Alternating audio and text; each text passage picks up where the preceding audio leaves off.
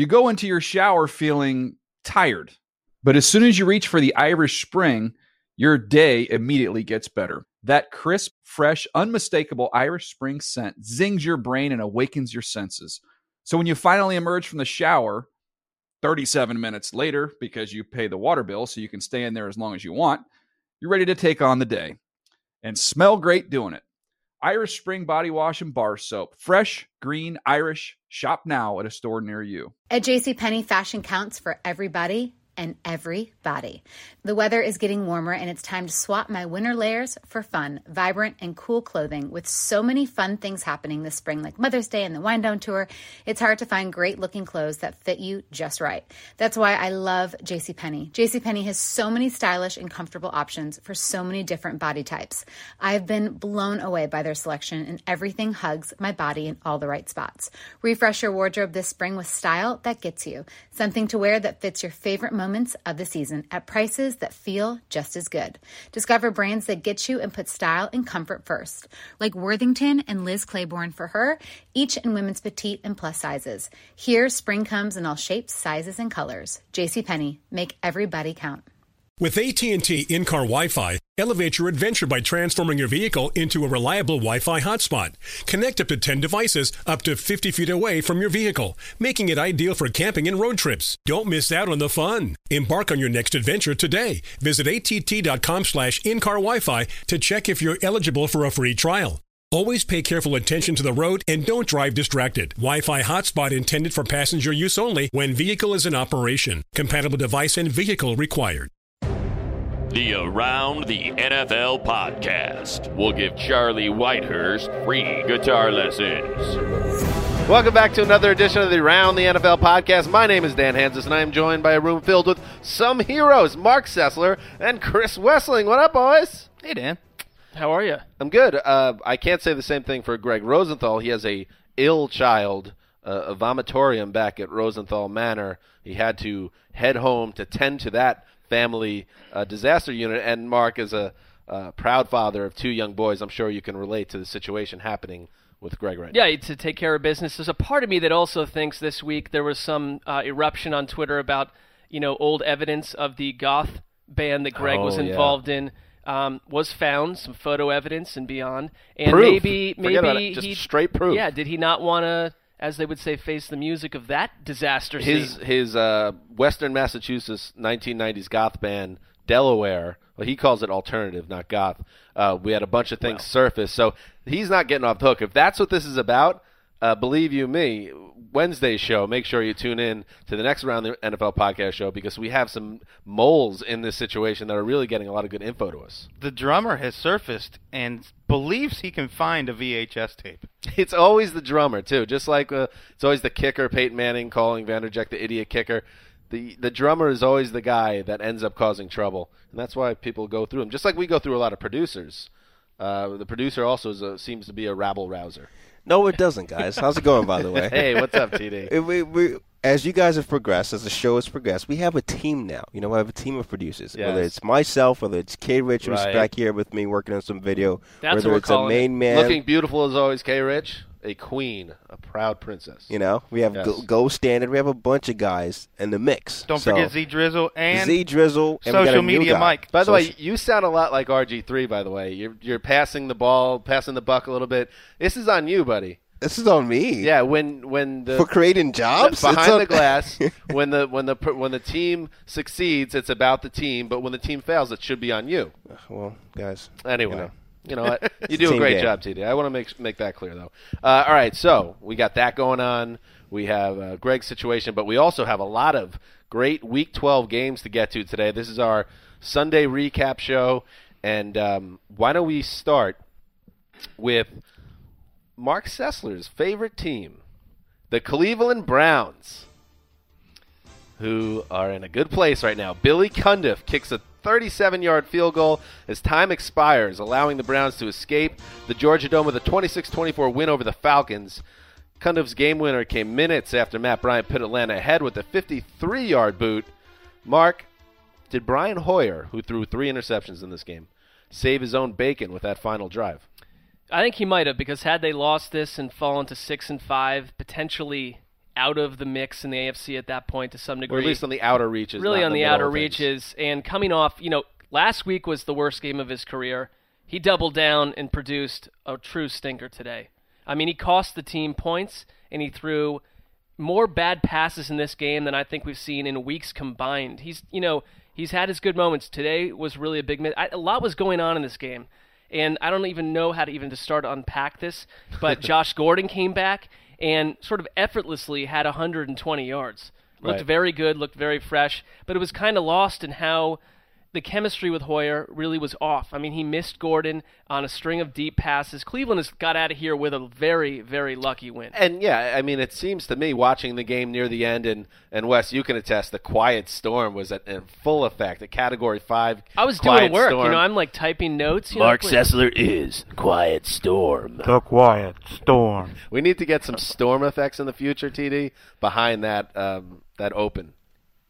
Noted by TD. All, right, all right, let's do it again. You ready? Mark Sessler is Quiet Storm. But that's not quiet. Yeah, it was a very loud storm. I think that some- would yeah. wake up the entire neighborhood. Don't get caught up in the semantics. Okay. But anyway, when when Mike Smith calls a timeout before that go-ahead field goal by the Falcons, he essentially gift wraps the Browns not the win because you, that's not fair to say that, but gift wraps them the opportunity to go down the field.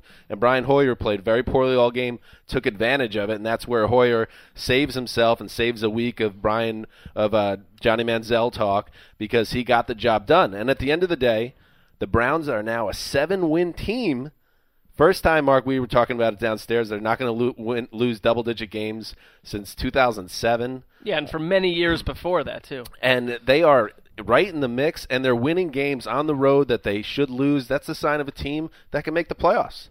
Yeah, I mean they're interesting on that front. I think Mike Smith may have cost himself a job with the way that he handled the clock today because it's not an isolated incident. We saw that in London against Detroit. I mean, they really, you know, these this Falcons team has done some weird stuff from a coaching you know, time management angle. It's a third and two scenario from about the 34 yard line when the when the Falcons are down before Hoyer gets the ball back. They have a third and two, and that's where he calls the timeout. And then he comes out of that timeout and throws a deep ball, not to Julio Jones, not to Roddy White, but to Devin Hester, which is incomplete. So the clock stops again, saving the Browns again. And then they bring out, and, Matt Bryant bails out Mike Smith, let's be honest, with a, a long field goal kick with a lot of pressure. If that doesn't happen, Smith's getting killed from that. So you're right. And Arthur Blank on the sideline did not look happy. I guess we see a lot of No. unhappy Arthur Blank shots right now the last um, few months. But in general, you would think that Mike Smith is digging his grave a little deeper after today. Yeah, I think he's probably gone. Um, I didn't see the game, but that sounds like a pretty bad mess up to have happen. It was it was like not professional coaching level decision making. One thing that you've noted in the past was that not to blame Atlanta's season on Matt Ryan, and I he really he over and over is making plays down the field on a team that tells you we can't run the ball. We're going to try, but it's not going to happen. Cleveland is the worst run defense around, and that part of Atlanta's offense could do nothing to get to get Atlanta in the game here. Same thing every week. And Isaiah Crowell, your boy Mark, had a big day, 100 yards and two touchdowns. I think it helped them. You know, you, whatever wherever side you fall on with removing Ben Tate from the roster, it it has cleared up some of the murkiness to have just two guys versus three. You saw more of a rhythm from Crowell today. the takeaway I have is that the Browns are now a bold team.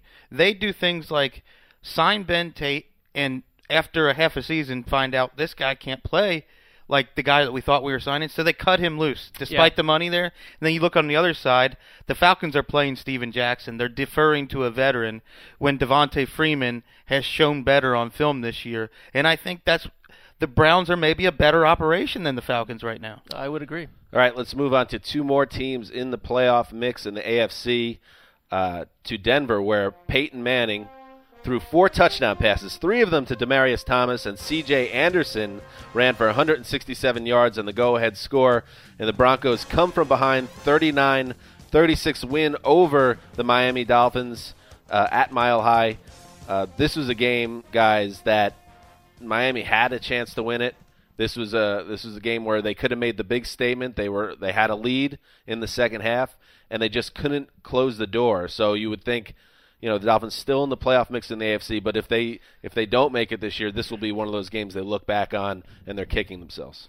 Yeah, we've called the Dolphins a top three or four defense in the NFL. They allow 450 yards. They give up 22 points in the second half to the Broncos. And Julius Thomas wasn't even playing. Ronnie Hillman and Montee Ball were out. So this is a kind of a short-handed Broncos team.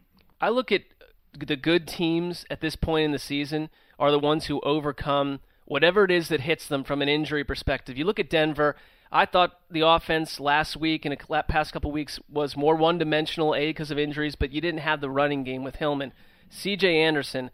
I'm sorry, blew up today. A lot of yardage. That's the season 191 high. yards on 31 total touches. More than any Broncos back has had this year. Kind of reminds me of the old Mike Shanahan days, where whoever you plug in on that offense ends up going off for big yardage.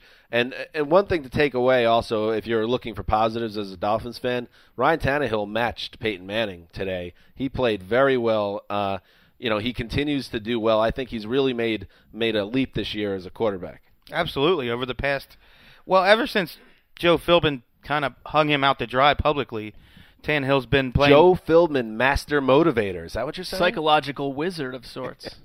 I don't know if I'd connect those two things, but ever since then, Tannehill has be- played the best ball of his career. what do we think about um, the Dolphins? Greg wrote in his piece, uh, they're six and five. He thinks they absolutely can win ten games. Now it's I'm not a math whiz. I once got a 40 on a state mandated math test uh, when I was a teenager. Out of what? Uh, 100, sir. Okay. Uh, and but I can tell you they need to go four and one to get to that. Do you think this Dolphins team has the guts, and especially in December, where it's not always been kind to the Miami franchise, to go on a run like that? Do they have enough talent to go on that type of run? I don't believe they'll go four and one. I, can we pull up the schedule? I will do it right now. Here we go. Their defense, at least, would suggest that what I like about Miami as much as anything that's happened in offense is their defense. That didn't happen today, though. And that, it's Denver that rips off like they do 21 points out of nowhere, and suddenly the game is completely out of hand for Miami. Mark, per- perfect filibuster there because I was having. Some, I knew you needed a Mr. some Smith goes to Washington level was filibuster. very and I good. Just, I wanted to deliver for Here you. Here we go. They play. They start December. Uh, they have five games in December. They start with at Jets. Win, let's play the game. Wes at Jets. I'll give them a win. Home to Ravens. Loss. All right, they're seven and six. At Patriots, Definite loss. seven and seven. Vikings, home, They win. eight and seven. Home to Jets. I'll give them another win to. I fe- that feels right to me. This Nine feels seven, like yeah. a nine-win team, and if they could have taken care of business in Denver, there's that elusive tenth win that you got to steal somewhere along the line. Now maybe they do it in these fi- five games, but I I agree. I think winning four out of five is a tall task. Moving on. Elsewhere in the AFC East, the New England Patriots continue to look like the AFC's best team, cruising to a 34 9 win over the Detroit Lions in Foxborough. Chris Wesseling, another Sunday, another new collection of standouts for Bill Belichick's humming machine. He's we've we've given the Coach of the Year award to Bruce Arians, and I'm not so sure we should have. Belichick, the last two weeks he's put on a clinic. He goes in and more than any team in history uses six offensive linemen to just truck the Colts. Today he comes and does totally opposite. Jonas Gray doesn't play a single snap, probably related to missing the team meeting on Friday or practice on Friday, but also because the matchup wasn't right for it. He used two tight end sets today.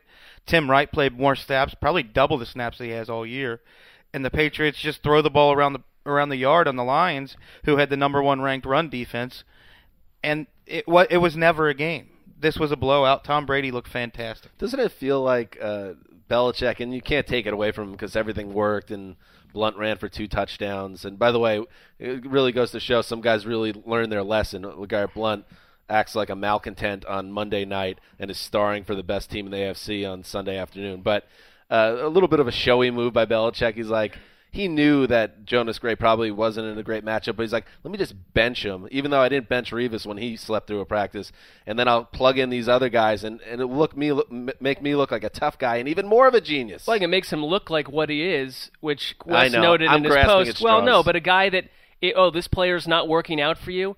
Five days later, I'm going to plug him into my system. He's going to be the central part of our offense in a huge win. And it's kind of a note to every other coach past and present.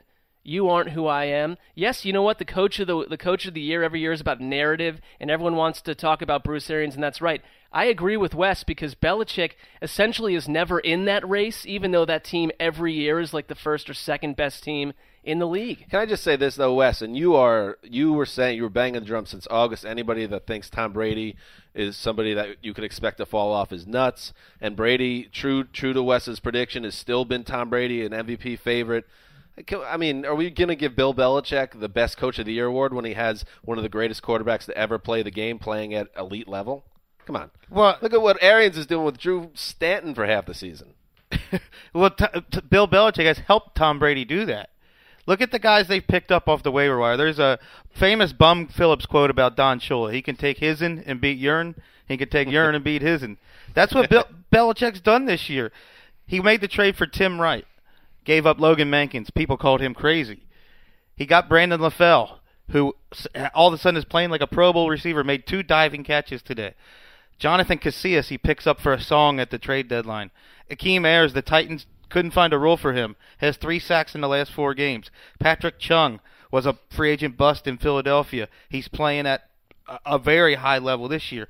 All these guys who are discarded, Belichick is picking up, and they're playing major, major roles this year. And also, the one year that he didn't have Brady, they went 11 and 5 with Matt Cassel, who's never duplicated the kind of season he had with New England that year. Really, again, outside of one fluke year in, with the Chiefs. I mean, it is. It isn't just. You can't just say because he has a quarterback. It it's, it doesn't No. end there. And I know you're not. No, I know you're not. And but it's- Belichick is the best. He's in the He best in the is. He business. just you know. flat out It is. just. I, I was just saying that it's such an advantage for any coach to have someone as special as Brady is. So fair or unfair, it's you know giving I him think- awards is tough.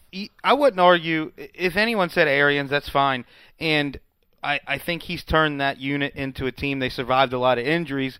But if you're looking for tangible what Bill Belichick is scheming on a weekly basis, it's hard to argue against him too. Yeah. That's fair. And the Patriots, let's talk a little bit about their dominance here.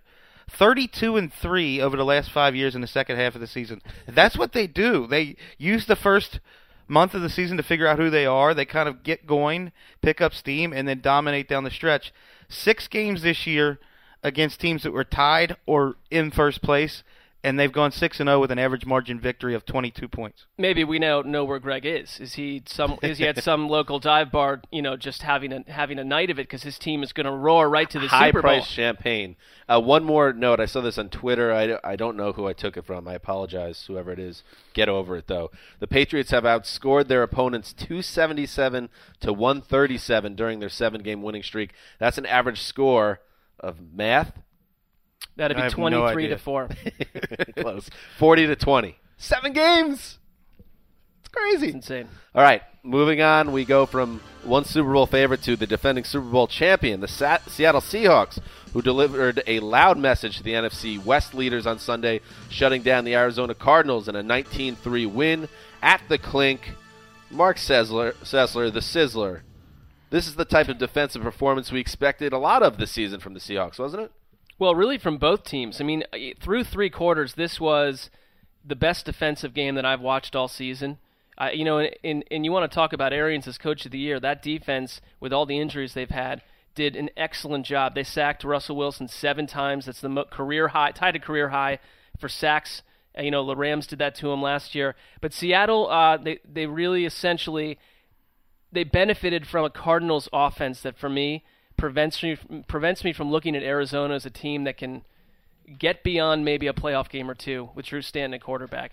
It's not a total disaster, but the accuracy issues were a big problem. I think they got into Seattle territory maybe three or four times all day long, and they cannot run the ball. And this is the time of year. I understand you play in warm desert weather, but you're going to have to go on the road and sustain drives with the ground game. They cannot do it. Andre Ellington, who's a guy that we all believe in, he's he's had some nice moments this year, but he has not been able to move the ball as well as he has at the start of the season. No, he's got he's 1.9 yards per carry over his last three starts. Well, he's not a guy who can run between the tackles No. consistently, and to his credit, has been playing through an injury all year, so he's not quite as explosive as he was last year. I think when we look at this Cardinals team, the things that are coming back to haunt them are things that we said would come back to haunt them. The the running game and Drew Stanton can't move the chains because he's not he's not accurate enough. So to to me, it's hard to criticize them when they're nine and one, and they're kind of there is some smoke and mirrors going on, but they're playing great as a team. Now they lose a game, and you kind of I think you have to say they're not the dominant team in the NFC. Yeah, it's not really a critique of you know the way that they, what they've done this season up to now. It's just that any team that loses its starter at quarterback is not going to be the same. And Stanton is the backup for a, for a very clear reason. After we've seen as many games from him at this point as we have, they missed Larry Fitzgerald today. But really, Seattle's defense, which is they lost Brandon Mebane, but they are healthier in other areas. The secondary was outstanding.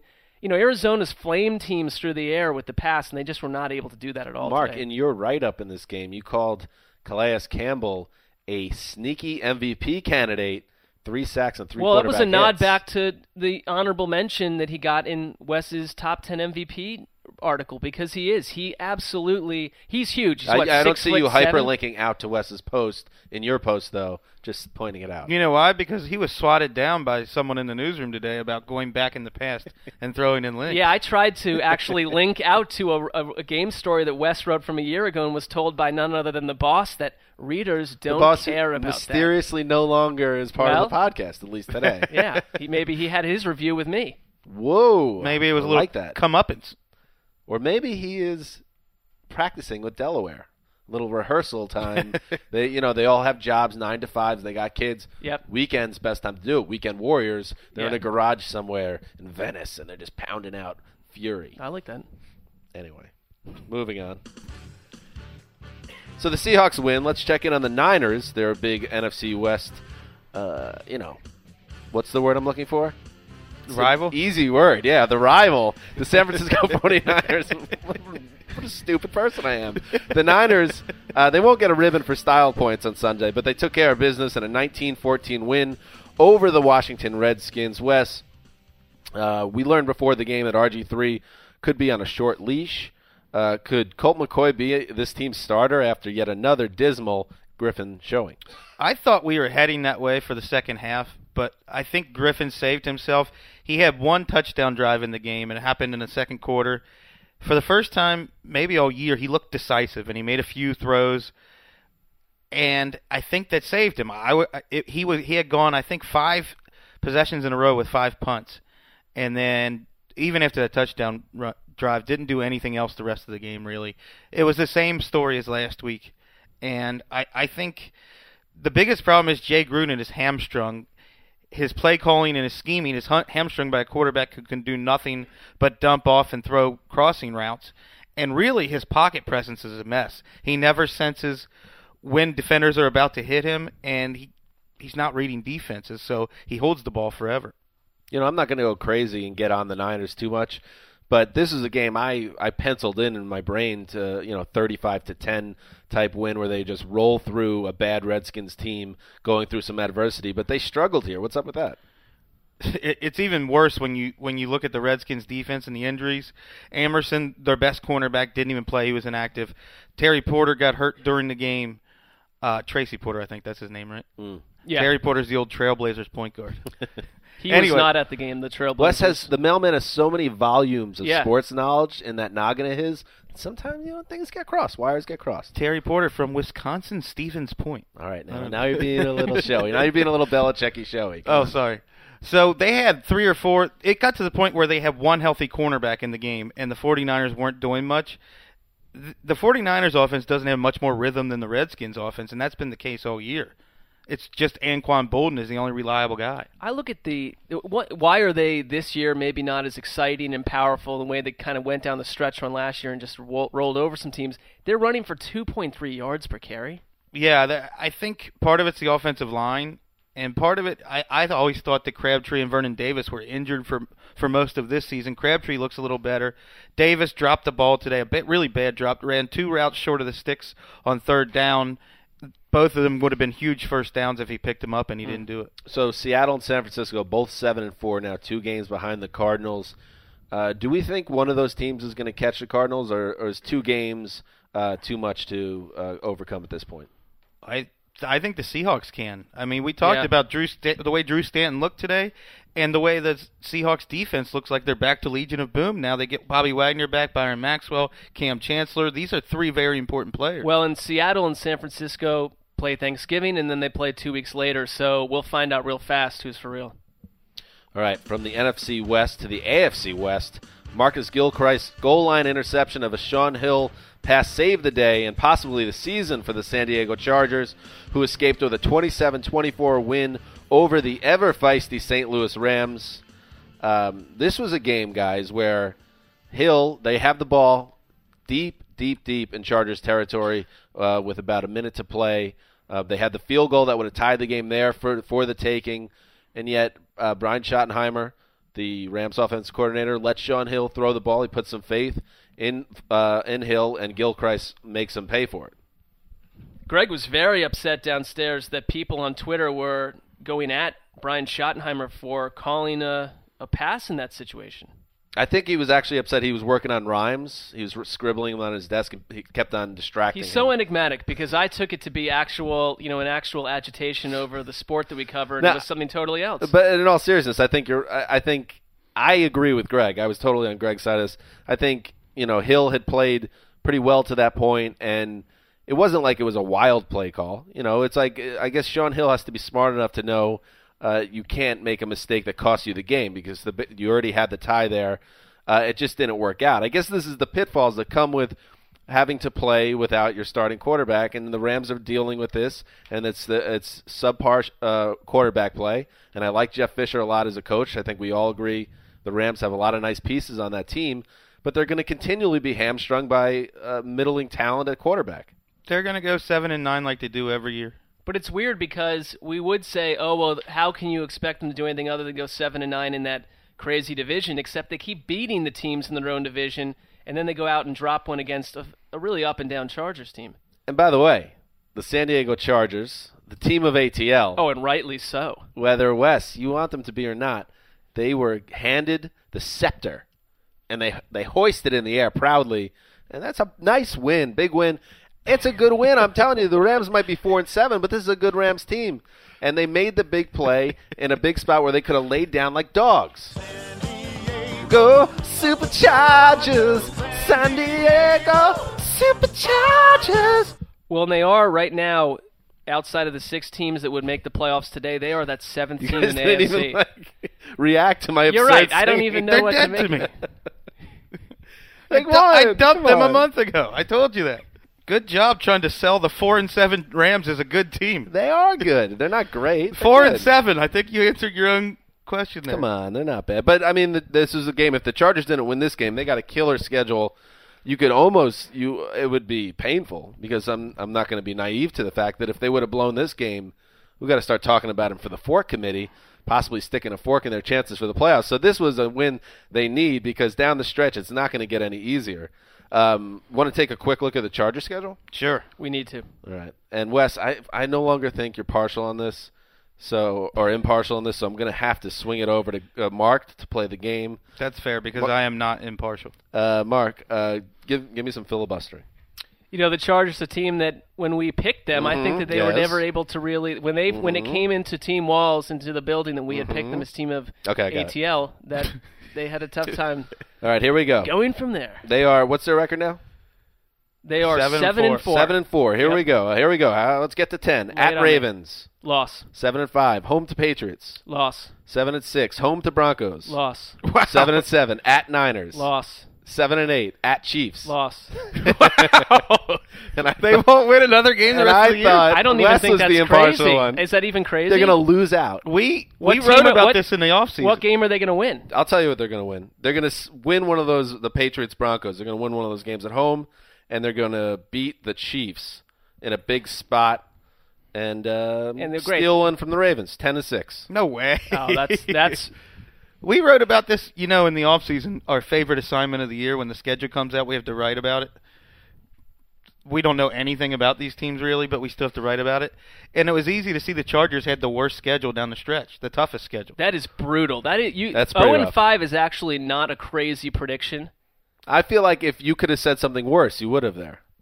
If you could have come up with something different. Well, they, I, I honestly, I, I used my deepest abilities of analysis, and they are going to be seven and nine at the end of this season. All right, gentlemen, let's move on now to the NFC North. and the leaders of the NFC North. The Packers, Eddie Lacy rushed for 125 yards and 25 carries. Those are season highs in both categories. Added a receiving touchdown, uh, leading the Green Bay Packers to a 24-21 win over the Vikings on Sunday. Uh, to talk about this game, we're going to uh, dial up our friend over in New Jersey. That's my Springsteen. Uh, whoa, he lives in a haunted house uh, which you know you would think would be scary, but he's a tough guy. He is the great Connor Orr. How you doing, buddy? Good. Your uh, your opinions of my home keep getting better. Your Well, descriptions of my home keep It must getting better be. and better. It must be huge. But you hear, hear that wind tunnel in the foyer, the master That was, that foyer. was like an eerie ghoul spinning through your house. Are you in your library? Yeah, yeah, it's a, it's great. You know, it's a it's a great place to relax. You know, up near the uh, up While where you- I keep while- all my old books. While know? you yeah smoke your pipe in your velvet robe and your slippers. Uh, all right, Connor. So the Packers have won seven of eight games, uh, but this one was a bigger challenge than we expected, wasn't it?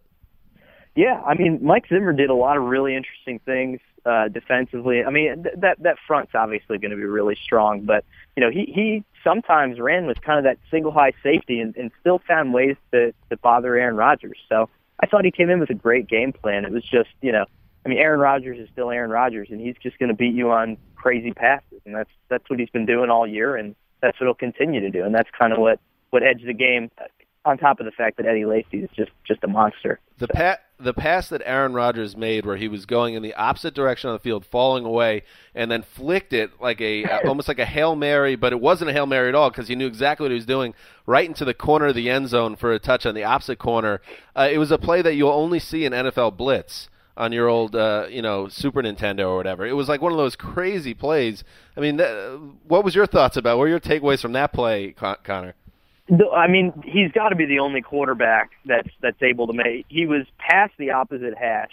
He had sold the play fake beautifully, and you know it, it was almost like he didn't even look uh, into the corner of the end zone where he was throwing the ball. But how dangerous is that for a quarterback against an NFL caliber defense to put that much air under a ball? And he didn't hesitate at all, and it was first and goal. You know, Wow. and, and, and the craziest part is that wasn't even the best throw he had all day. I mean, he hit Randall Cobb on this slant where you know Harrison Smith had him covered so well. He was underneath it. He was ready to make the catch, and uh, nobody, not even the broadcasters, knew how how Yeah. Cobb came down with the ball. I mean, I it, was, saw- it was ridiculous. I saw a vine of that throw. It was a dart, a, a missile to a guy that was covered like a blanket. Let's just say it. He's Yeah. not human. He's a cyborg of some nature. We know this. Hey Connor, we've been worried kind of that the as explosive as the Packers offense is, Eddie Lacy hadn't been consistent from week to week. I believe he's now averaging over five yards per carry since the season opener. How did he look today? Well, it's the Vikings, so I think he's got half of his touchdowns against the Vikings, and he's got uh, I think two of his three or two of his 200 yard games against the Vikings. So he's something. There's something he loves about playing that team. But I mean, he he, he reminds me of a Marshawn Lynch. I think that's a fair comparison. He's just so hard to bring to bring down, and I like I really like what he's been adding in the passing game recently. I mean, some of those screenplays that that they've dialed up for him, especially since when when Zimmer was blitzing a lot.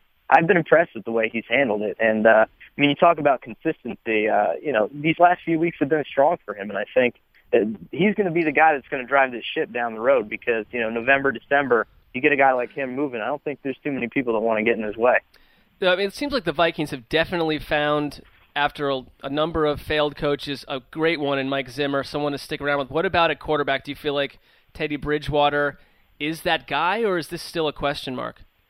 I was, you know, I, I got killed for saying this on on Twitter, but I thought that I was almost impressed that he had a career high in rushing yards because that was that Green Bay was daring him to to run, and he he made some moves in the pocket, which is something you know he he wants to establish himself as a pocket passer, but he made some moves after he broke the pocket, and you know I think he ended up with like 35 rushing yards, but it was something that helped them move the ball, and you know in the first half he was awful, his accuracy was bad, but when it mattered the most, you know he came down and he he completed a long touchdown drive that that put them within three points to you know to to come back and tie the game. So I think he's he's growing, and, and at this point he just needs an offensive line and and someone that that can run the ball, and I think that that he'll be just fine.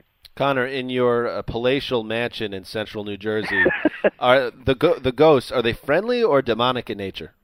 You know, it's it depends on the season and uh, Mm. and and how we ins- you know how much heat we end up turning on. So right now we're low heat, cold weather, so they're demonic. It's Ah. it's tough, you know. All right, be careful and stay safe, Connor Orr. we move on. More NFC North goodness. The Bears are finally in the win column at Soldier Field after a 21-13 conquest over the Tampa Bay Buccaneers and former Bears coach Lovie Smith.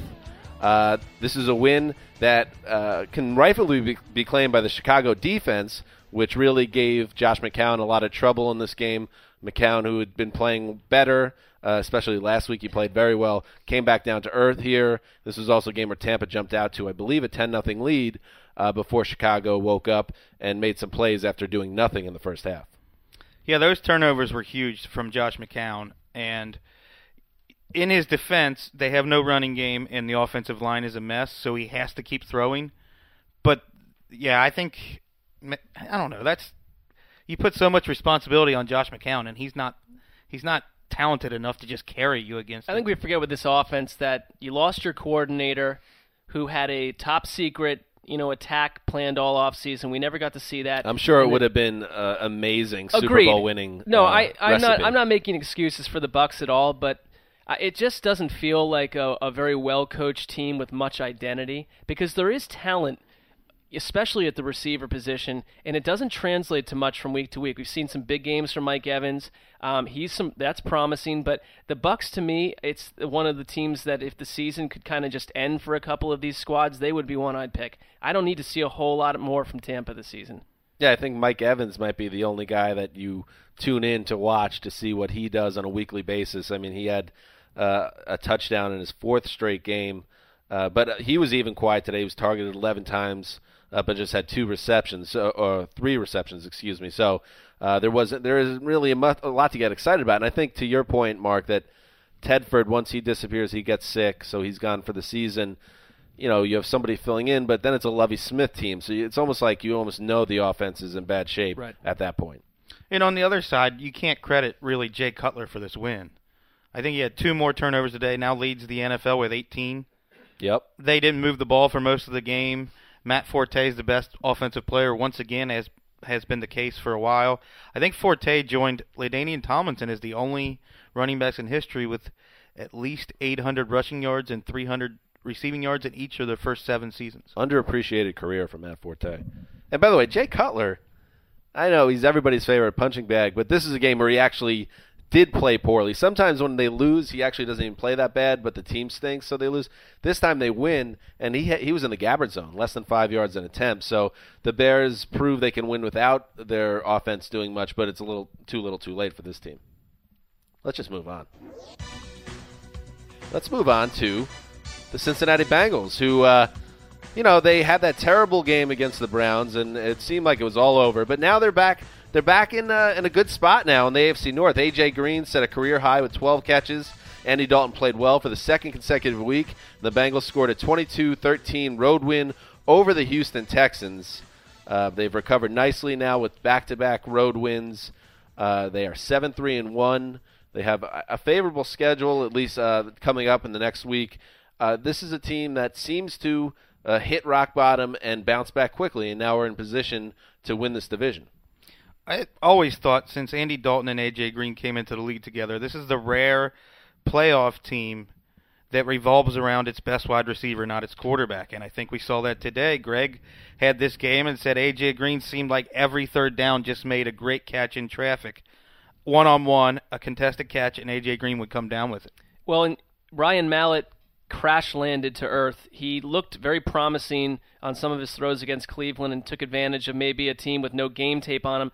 Wildly inaccurate today, but then we did find out after the game that, uh, according to NFL media insider Ian Rapoport, that he may have suffered a torn right pectoral muscle, has an MRI schedule, and he could be out for the year, which is bad That'd for be it, Houston because yeah. this was meant to be do we want to keep this guy? Is this a guy that we believe in as a future starter? I would think that having a throwing arm pectoral muscle might make you wildly ac- inaccurate. Well, that would torn. explain it exactly. I don't root for injuries or anybody with Ryan Mallett getting hurt helps the Texans on some level. They need to target a quarterback at the top of the next draft. Do not get suckered in by Ryan Mallett playing a few decent games. Uh, just go after that quarterback. lose every game you can, put yourself in a great position, suck for duck. Marcus I'm not Mariota. sure that's how the coaching staff sees the journey of the But NFL I season, see Dan. But uh, interesting. I like it. I It's an think they're already strategy. they already have too many wins to be in the suck for duck race. Oh, that's right. What are they? Oh, that, they had five wins, right? Yeah, I mean they, that's the thing. This actually, this game didn't even job, really cancel their playoff hopes if they were to really surge. But you got Ryan Fitzpatrick back at quarterback. That's not happening. All right. That, anything else you want? Any other takeaways from this game? Anything jump out at you, John? Well, I think we should give the Bengals some credit. Uh, Jeremy Hill and Gio Bernard are health. You know, Jeremy Hill's established now. Gio Bernard's healthy. They've got a much better offense than they did two weeks ago or three weeks ago when they lost to the Browns. This looks like a team that could take the AFC North again. they are a nice one-two punch with hit with Bernard healthy. Hill is really, I, I think he's shown all of us something in the last few weeks. He's a guy that can make plays. So you put those two guys together, you have one of the best wide receivers in football. As long as Dalton doesn't go in the tank, this is a team that's going to score some points. The only thing that you have to be concerned about, and I think they w- win this division. I think 10-5 and one sounds about right. Um, uh, but January, everything's lurking in January with the Bengals. Uh, do you see anything, Wes, to think that maybe this team can put it together and win a couple games in January? No, and I'm not sure uh, that I would put them in the playoffs right now. I don't know if the Bengals are better than the Ravens, Steelers, or Browns. I still think the Ravens are the most complete team in the division. All right, so let's move on now to the AFC South, where the Indianapolis Colts overcame a sloppy start before taking control in a 23 to 3 win. Ooh, this is jaunty. I like this kind of party. All right. Wait, just let the music go for a couple seconds. I like this kind of party. All right.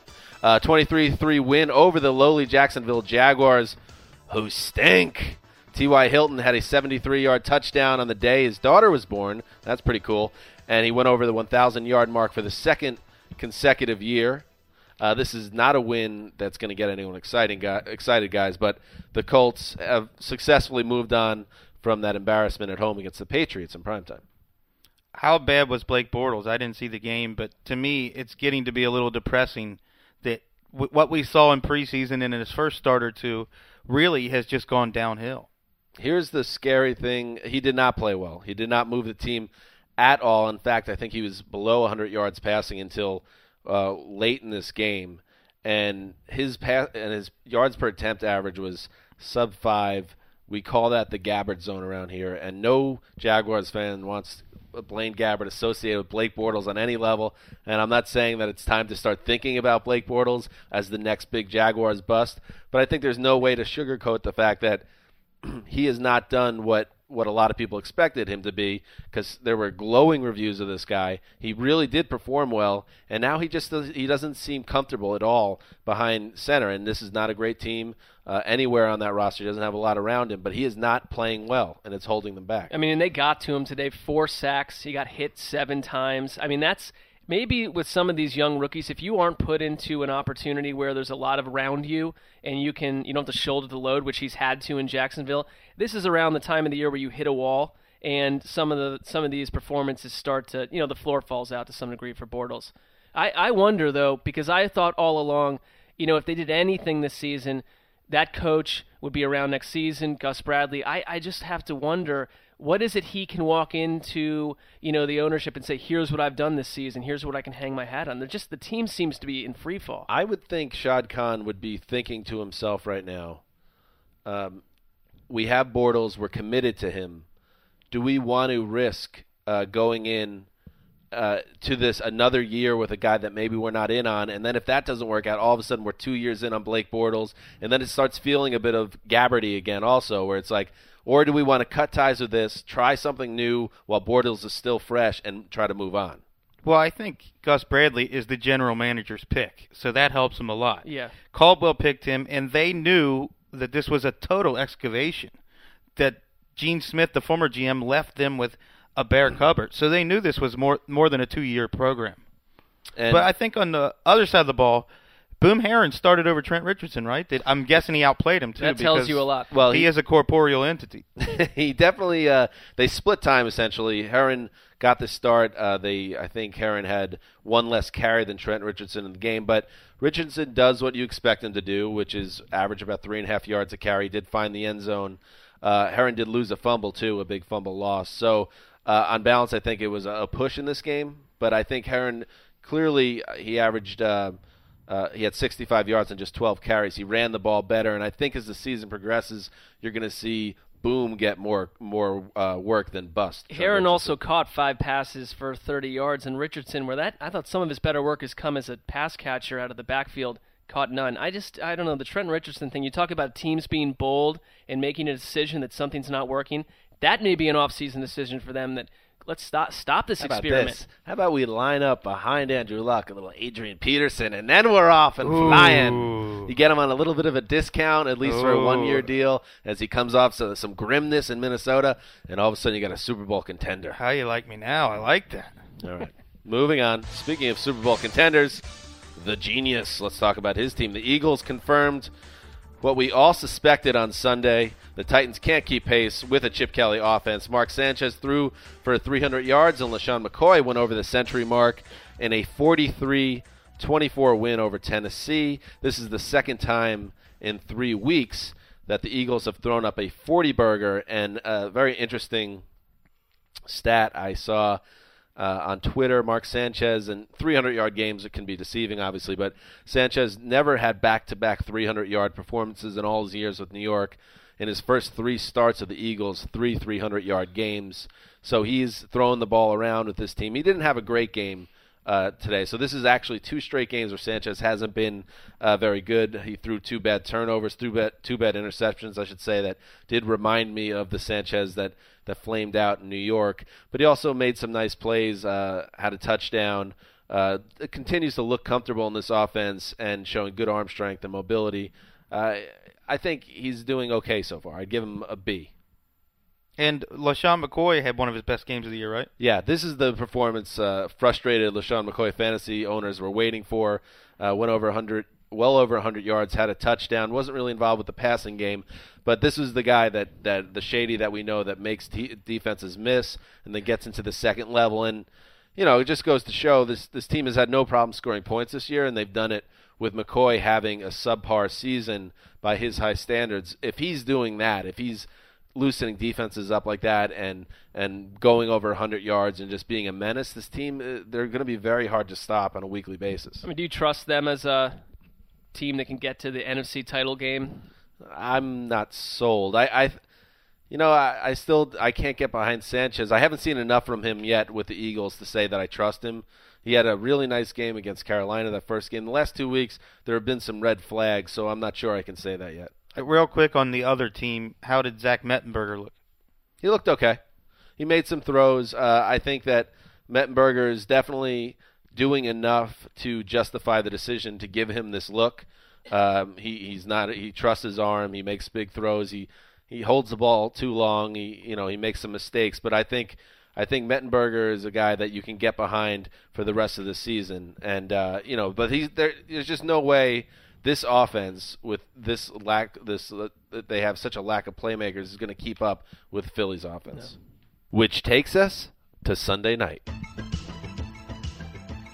Tony Romo led a seven play, 80 yard touchdown drive late in the fourth quarter, leading the Dallas Cowboys to a 31 28 win over the New York Giants at the Meadowlands in one of the best, most entertaining games of the year, certainly uh, in prime time and for Sunday Night Football, which has really had a, uh, a lot of stinkers.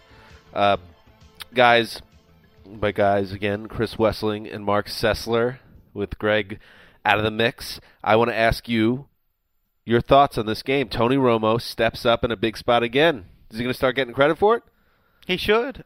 Last uh, four games, three of them have been uh, passer rating over 135. He's been pretty good in the fourth quarter and late in games this year. He should start getting credit. I thought he also tonight, when we saw him come back from the back injury initially, like in that Jacksonville Jaguars game, did not look healthy on any level. Couple plays tonight where he was in the pocket. New York was bringing pressure from all over the place, and he was dancing around more nimbly than I've seen him in weeks. And he he's getting protected well finally. And speaking of dancing around, a lot of credit due to the best offensive line in football. The game-winning uh, pass to Dez Bryant in late in the fourth quarter, the amount of time that Romo had, And you know, I even saw some people on Twitter say, "Well, you know, anybody could have done what Ro- what Romo did given that amount of time." But no, that's not true. Romo waited until he had the opportunity and then made the throw on target. But the line, another 100-yard game from DeMarco Murray, great protection of a quarterback that has a, a back injury. Um, that is that has been the secret weapon of this team. Not so secret, actually. A lot of people are talking about it, but again, it was on display. If you could give a whole unit an MVP vote, maybe the Cowboys line would be better candidates than DeMarco Murray and Tony Romo and Dez Bryant. Yeah, because it's like this talent's been on Dallas's roster for a while. They finally went out and got the resources to build up what is, I think, the best line in the in the conference. And I really, I think Dallas that bye week came in a perfect time for them, and here they go down the stretch run. I mean, I look at them as the best team in that division. And Wes, you wrote in uh, the wrap up of the game, the takeaways. You actually led. Your first bullet was about Odell Beckham. I mean, he was the Giants lost the the game, but Odell Beckham had another amazing game. Now, the best game of his young career, including one of the best catches any of any of us has ever seen. It will be the the catch that's replayed for years and years. Uh, when NFL is r- running uh, stock footage of great catches, uh, Wes, what did you see from Odell Beckham? How good is this guy? Well, I think I, I led with it because anybody who watched this game, that was the biggest takeaway that Odell Beckham is the most fun player in the NFL to watch. And wow, we said this last week. The every time he steps on the field, the best athlete on the field. He showed that again tonight. In the first few minutes of the game, Collinsworth is saying he's uh, basically uncoverable because he's never seen a receiver get in and out of his breaks that quickly. And then just a few minutes after that, he he comes down with the play, the catch of the year, possibly the best catch we've ever seen. I just, I think the sky's the limit for this guy. I just hope he stays healthy. Well, the limit may be, weirdly enough, Eli Manning because he would have had another 87-yard score had Eli not completely blanked on the fact that he was he was 15 yards beyond the cover well, he was under open. some pressure too. I think that's Yeah, he why was, he missed but him. it's just not that making an excuse, but Uh, it's just that I, I I I know that some people are higher on Eli Manning than others. It's just that Odell Beckham at some point not going to have Eli Manning around his whole career. Averaging eight catches and 125 yards per game since they put him in the starting lineup. That's Josh Gordon 2013 numbers. Yeah. let's look at the uh, NFC playoff picture because Eagles and Cowboys. You know, a lot a lot of people thought the Cowboys were going to choke at the end of the season, and maybe it still will happen. But they're eight and three, so at this point now, it would take a real free fall for them to not win double digit games and put them in good position for the playoffs. You got the Cowboys and Eagles at eight and three. The Packers also eight and three. Yes. Uh, Lions at seven and four, Cardinals nine and two, Seahawks seven and four, Niners seven and four. Uh, there will be teams in this group. Two teams of that group of really qualified teams that are going to miss the playoffs. Are the Cowboys not going to be among that group that misses the cut? Do we see the Cowboys as a playoff team right now? Two of the next three weeks they play the Eagles. So that will determine who wins the division. I think when they when we saw them crumble in those other seasons, they weren't built the same way. This is a different team from the ground out, and I have I would quicker pick Detroit and maybe San Francisco to miss the playoffs than, than Dallas. I'll ask the question one more time. Cowboys playoffs, yes or no? I'll say they make it. Yes, I think they win the division. Ow! You heard it here first. I also agree. We all think the Cowboys. This is the year they get over. What about you, TD? I'm going to say the Cowboys do make the playoffs. Wow, I'm with four them. for. I'm with the Cowboys. Just to wrap up on Odell Beckham, though. That catch Yeah. is so crazy that Patrick Hawley, NFL.com homepage monitor, Yes. he says, if you really want to break the internet, Kim Kardashian, this is what you do. Not bad. You know? I mean, it was it's not maybe something I would call out. It was I that mean, good. You know? No, it was. It did kind of break the It was- internet, though. what Kardashian? No, Well, no, Odell Odell Beckham's Beckham. catch. Oh. No. Do you, uh, Wes? Do you know what we're referring to with the Kim Kardashian break the internet thing? Yes. I do not live in a cave. Sometimes I just like to Mark, check in do and you- what I don't you know. have- Well- I certainly do. I don't have television, and during the, especially during the football season, I'm not really paying attention to uh, major earth-shattering news, much less pop culture. That's why fair question, then, right. right? But I am aware of the Kim Kardashian. it was Kim Kardashian's giant buttocks. I've seen the picture. yeah. All right. So we're all plugged in on that. See, Come the off season, and Wesseling starts to get into boy bands, uh, songstresses, pop stars that you know. Ariana Grande. Yeah, No, not Ariana Grande, but I will be getting into some Emmylou Harris during the off season. That's right. not what we were talking about, but fair enough. All right, so that's it for Sunday's edition of the Around the NFL podcast. We will be back at some point in the week. We haven't really mapped out our Thanksgiving week, uh, but we will figure it out. You'll hear from us again before Thursday. Uh, this is Dan Hanzus signing off for the Sizzler, the Mailman, and the great TD behind the glass. Stay alive, Greg. Keep the fight.